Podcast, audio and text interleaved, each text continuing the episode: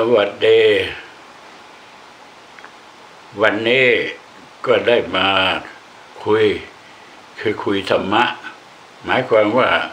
พูดกันธรรมดาธรรมดา เพื่อที่จะได้ให้ฟังเข้าใจง่าย ๆ แล้วก็พูดทีละนิดทีละหน่อย เพื่อที่จะให้จำได้ดีๆ หรือว่าเป็นธรรมะที่ เป็นเครื่องเตือนใจ วันนี้ก็จะพูดถึงท่านมหาเถระองค์หนึ่ง ซึ่งท่านเป็นผู้ที่ทรงพระไตรปิฎกพระไตรปิฎกเนี่ยมันมีแปดหมื่นสี่พันพระธรรมขันธ์แต่ท่านองค์นี้ท่านจำได้เกลี้ยงทุกตัวอักษร แล้วท่านก็มีลูกศิษย์ตั้งห้าร้อยที่ติดตามด้วยที่ว่า ท่านได้ทรงไว้ซึ่งพระไตรปิฎกก็ถือว่าเป็นอาจารย์ใหญ่ลูกศิษย์ก็เลยมาเป็นพระก็เลยมาเป็นลูกศิษย์ห้าร้อยอยู่มาวันหนึ่ง ท่านพระโพธิละได้เดินผ่านหน้าพระพักพระพุทธเจ้า พระพุทธเจ้าได้เอ่ยขึ้นว่า ได้ทรงตรัสขึ้นว่า ดูโมคะบุริโส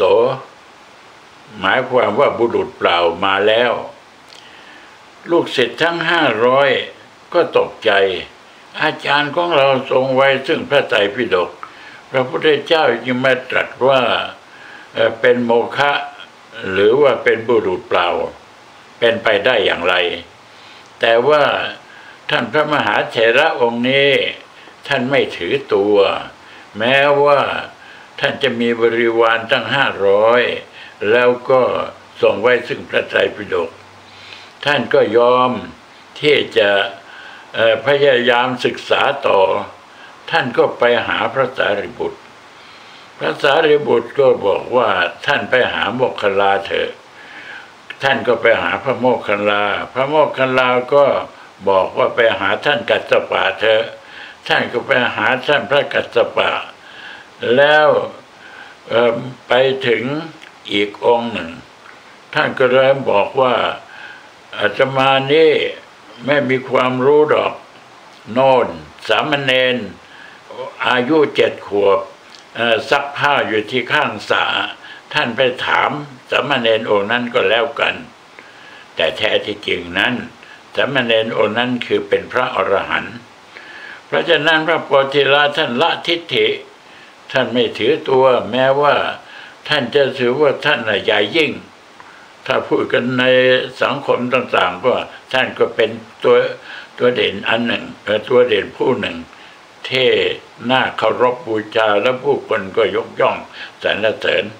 แต่ทำไมท่านละทิฏฐิได้ ก็เพราะท่านต้องการวิมุตติธรรม เพราะฉะนั้นท่านโพธิละจึงได้ไปหาสามเณรสามเณร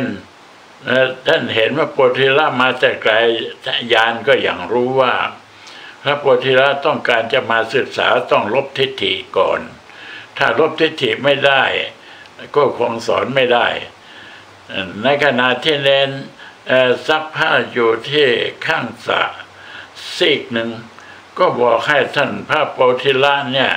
เดินลงสะเลยตรงมานี่เลย ไม่ต้องเดินไปอ้อม พระโพธิล้วก็ลงเดินไปจนกระทั่งผ้าจะเปียก สามเณรก็เลยบอกว่า นิมนต์ท่านเดินไปตามฝั่งทางนู้น ผ้าจะได้ไม่เปียกแล้วก็เดินมาที่นี่ก็แล้วกัน เป็นอันว่าพระโพธิละก็ได้ละทิฏฐิไปหาสามเณรสามเณรท่านก็รู้แล้วว่าควรที่จะอธิบายธรรมะข้อไหนสามเณรก็อธิบายว่ามีปลวกอยู่ปลวกหนึ่ง มีรูอยู่ห้ารูเออมีรูอยู่ มีรูอยู่หกรูเขาเรียกว่าปล่อง ในหกรูนั้นน่ะ ให้อุดซะห้ารูเหลือรูเดียว แล้วก็ให้ขุดเข้าไปมันจะไปเจอตัวเฮี้ยเมื่อเจอตัวเฮี้ยแล้วก็ให้ฆ่าเสีย เท่านั้นเองพระโพธิละนำเอาไปเป็นข้อปฏิบัติ ได้สำเร็จพระอรหันต์ในเวลาต่อมา เพราะฉะนั้น จึงเป็นอุทาหรณ์อย่างหนึ่งว่าตำรานี่ก็เป็นส่วนตำรา ความจริงก็ต้องเป็นส่วนความจริงส่วนหนึ่ง เพราะฉะนั้นในการที่ท่านทั้งหลายมาสนใจในการทำสมาธินั้นจึงอยู่ที่ว่าการปฏิบัตินั้นเป็นตัวสำคัญ ขอให้คิดอย่างนี้ว่าเมื่อเราเออหลายคนที่เขามาเรียน ครูสมาธิภายใต้สถาบันพลังจิตานุภาพ ครูสมาธินั้นจะมีวิธีการสอนอยู่สองอย่าง คือสอนภาคทฤษฎี แล้วก็สอนภาคปฏิบัติ ไม่ใช่ว่าสอนแต่ภาคทฤษฎี ไม่ใช่แต่ว่าสอนแต่ภาคปฏิบัติ คือให้รู้ทั้งสองอย่าง หมายความว่าให้รู้ว่าการทำสมาธิเนี่ย ขึ้นต้นทำยังไง จิตรวมแล้วเป็นยังไง แล้วมันเกิดพลังจิตยังไง เกิดได้ที่ไหน แล้วเกิดพลังจิตแล้วมันมีลักษณะเป็นอย่างไร แล้วก็เมื่อเป็นเช่นนั้นจิตได้เลื่อนขั้น เป็นปฐมฌานมีลักษณะอย่างไร ทุติยฌานมีลักษณะอย่างไรตติยฌานมีลักษณะอย่างไรจตุตฌานมีลักษณะอย่างไร ในทฤษฎีนั้นก็จะอธิบายไปหมด ว่าสมถะนั้นเป็นพื้นฐานอย่างไร วิปัสสนานั้นเอ่อควรแก่คนจำพวกไหน ก็มีอยู่ในทฤษฎี แต่ทฤษฎีนั้นไม่ได้ทำให้เกิดการบรรลุ การปฏิบัติจะทำให้เกิดการบรรลุคำว่าบรรลุนั้นนับตั้งแต่จิตรวมในเบื้องต้นครั้งแรก เขาก็ถือว่าบรรลุแล้ว ก็คือบรรลุธรรมชั้นนี้ แล้วก็บรรลุธรรมในชั้นต่อไป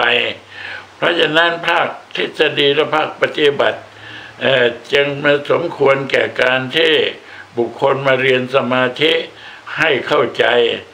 เมื่อเข้าใจแล้วก็จะสามารถดำเนินตัวของเราเนี่ยให้ถูกต้องคำว่าถูกต้องนั้นก็คือไม่ผิด ถ้าหากว่าทำผิดไปแล้ว แม้สมาธิท่านก็เรียกว่าเป็นมิจฉาสมาธิเพราะฉะนั้นไม่ใช่คำว่าที่ว่าเป็นสมาธิเราก็จะต้องดีตลอดไปมันก็จะต้องมีสัมมาสมาธิ แล้วก็ต้องมีมิจฉาสมาธิสัมมาคือสมาธิคือสมาธิที่ถูกต้องมิจฉาสมาธิคือสมาธิที่ผิดสวัสดีสาธุ